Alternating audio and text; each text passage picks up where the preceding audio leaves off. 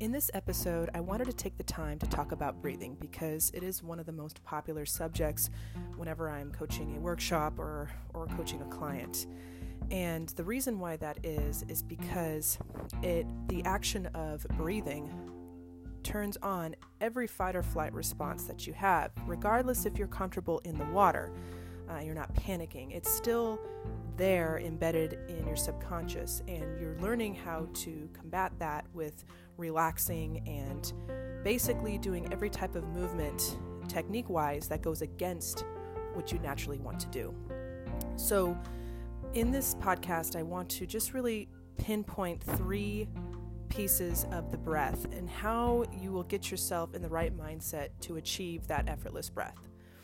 First thing is awareness or really um, becoming familiar with your surroundings. And I've noticed a trend for those that ha- are really extremely uncomfortable with breathing is when they're in the water, whether you know they're with me or uh, in a workshop, there is this huge separation between their face and the surface of the water. Uh, they just want to keep their distance away from it. And then when I notice uh, those that have swam, swam a long time or you know have been doing it for a while are very comfortable in that situation. They're always staying very low if not almost having their mouth under the water and just kind of feeling you know sculling the water with their hands side to side and just always being very low to the surface. So if you find that you have that separation constantly when you go to the pool just take the time when you get in uh, and get used to your surroundings by just putting your face in the water just halfway. You know, just put your mouth under the water, have your nose above the water, and just kind of hang out there. Get your ears under the water and feel what it's like to be in that position. And what if you give yourself that opportunity, you're going to find that it's very quiet and almost calming and you get to feel the silence of the water. And that's something that I feel everyone should have an experience with and give themselves the opportunity to feel that. So, Number one is to become familiar with this, your surroundings and make that a habit to stay lower in the water, even just standing there. It's not about swimming forward. Just go into a comfortable position and just hang out there for a while.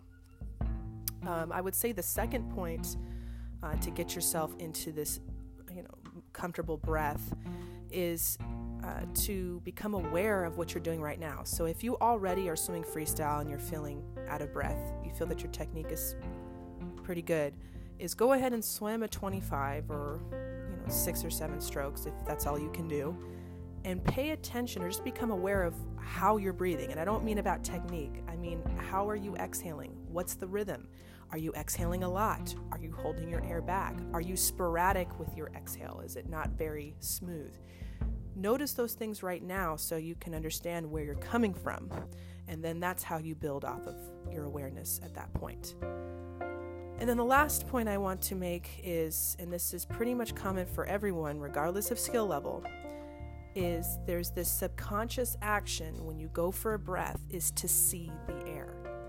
Unfortunately, that action, if you go if you just visualize it right now, seeing the air means you're kind of lifting your head up to look at the air. And that also stems to the action of reaching your arm to the surface to lift your head out of the water. And if you think about that right now, you realize if you were to lift your head to see the air and reach forward to press your head out of the water, what's going to hop- what's going to happen to the rest of your body? It's going to sink. And when it sinks like that at a diagonal, you're swimming uphill. And when you're swimming uphill, you're fighting a ton of resistance. And what happens is this kind of domino effect where you start to kick harder to get your hips up, but that actually does the opposite for you and you become stressed and your shoulders are tight and it's just uncomfortable. Anybody that's breathing like that, it, it's only a matter of time until they're out of breath. So, what you want to do is instead of seeing the air, you want to feel it. And so, if you look at the video, the uh, picture demonstrations on my ebook, I'm not seeing the air. I'm actually seeing mostly under the water, but I actually feel the air. And where you're supposed to feel the air is around your chin and your mouth. If you feel that, then you are creating that pocket or that bow wave that you're aiming for because when you get the breath right, you're technically not breathing above the surface, you're breathing a couple inches under the surface, and it's important to get used to being that low. So, anyways, those are just a, a few points on how to get yourself to achieve that easy breath.